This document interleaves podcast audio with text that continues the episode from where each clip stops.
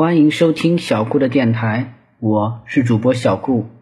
小顾相信让孩子爱上阅读，必将是这一生给孩子最好的投资。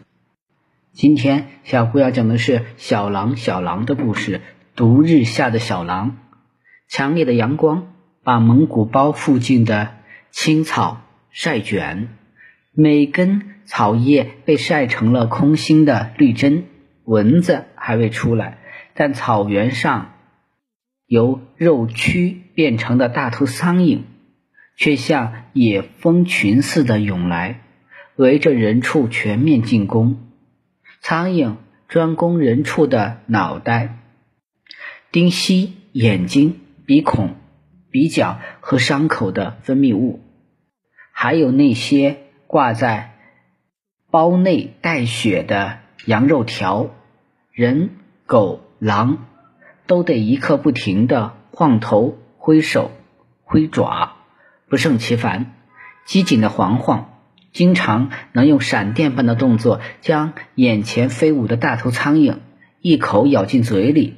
绝食以后再吐出来。不一会儿，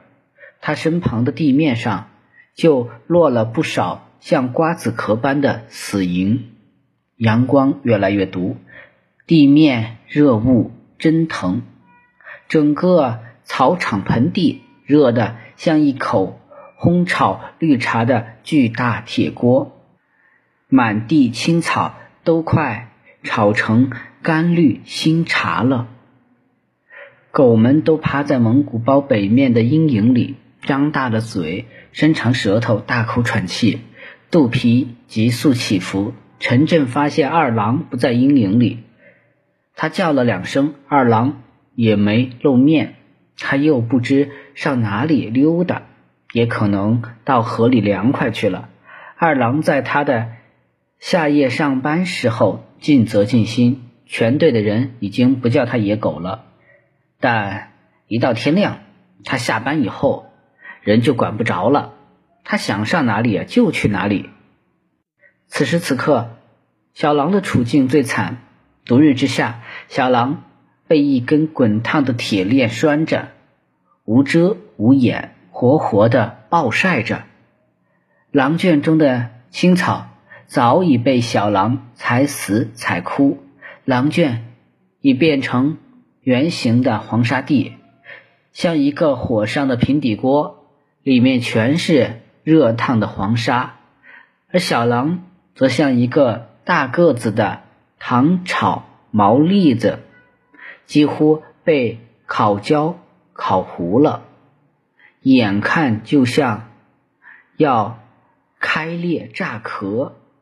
可怜的小狼不仅是个囚徒，而且还是个上晒下烤、天天受毒刑的重号犯。小狼一见开门，忽地用两条后腿站起来，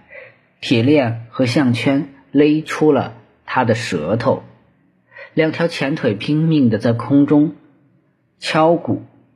小狼此时最想要的好像不是阴凉，也不是水，仍然是食物。几天来，陈震发现小狼从来没有热得吃不下饭的时候。天气越热，小狼的胃口似乎更大。小狼拼命地敲鼓招手，要陈震把他的食盆放进他的圈里。陈震犯愁了。草原进入夏季，按照牧民的传统习惯，夏季以奶食为主，肉食大减少，每日一茶一餐，手把肉不见了，主食变成了各种面食、小米、炒米和各种奶制品，鲜奶豆腐、酸奶豆腐、黄油、奶皮子等等。牧民喜食夏季新鲜奶食，可知青还没有学会做奶食，一方面是不习惯以奶食代替肉食，更主要的是知青受不了做奶食的那份苦，谁也不愿意在凌晨3点就爬起来挤4-5小时的牛奶，然后几乎一整天不间断地捣酸奶，桶里的发酵酸奶捣上几千下才算完，更不愿意到下午5、6点钟，母牛回家以后再挤上3、4小时的奶，以及后面一系列煮、压、切、晒等麻烦的手工劳动。知青宁肯吃小米捞饭，素面条、素包子、素饺子、素馅料，也不愿意去做奶制品。夏季牧民做奶时，而知青就去采野菜，采山葱、野蒜、马莲、韭、黄花、灰灰菜、蒲公英等等等等。夏季断肉，牧民和知青正好都改换口味，尝个新鲜。然而这样一来，可苦了城镇和小狼。草原民族夏季很少杀羊，一则因为杀一只大羊，大部分的肉无法存储，天太热，苍蝇又多，放2天就发臭生蛆。牧民的办法是将鲜羊肉割成拇指粗的肉条，沾上面粉，防蝇下卵，再挂在绳上，放到包里的阴凉处晒成干肉条。每天做饭的时候，切2根肉条放在面条里，只是借点肉味而已。如果碰上连续阴雨，肉条照样发霉发臭，变成长蛆。二则因为夏天是羊上水膘的季节，羊上足水膘以后，到秋季还得抓油膘，2膘未上，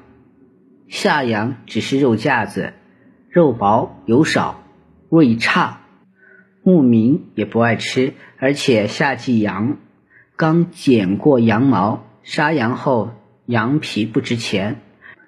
只能做春秋季穿的夹袍。毕力格老人说，夏天杀羊是糟践东西，牧民夏季少杀羊吃，就像农民春天不会把麦苗割下来充饥一样。鄂伦草原虽然人口稀少，畜群庞大，但是政策仍不允许牧民敞开肚皮吃肉。对于当时油水稀缺、限量供肉中的中国，每一只羊都是珍稀动物。好了，这个故事就到这里结束了，希望大家能继续收听我讲的故事。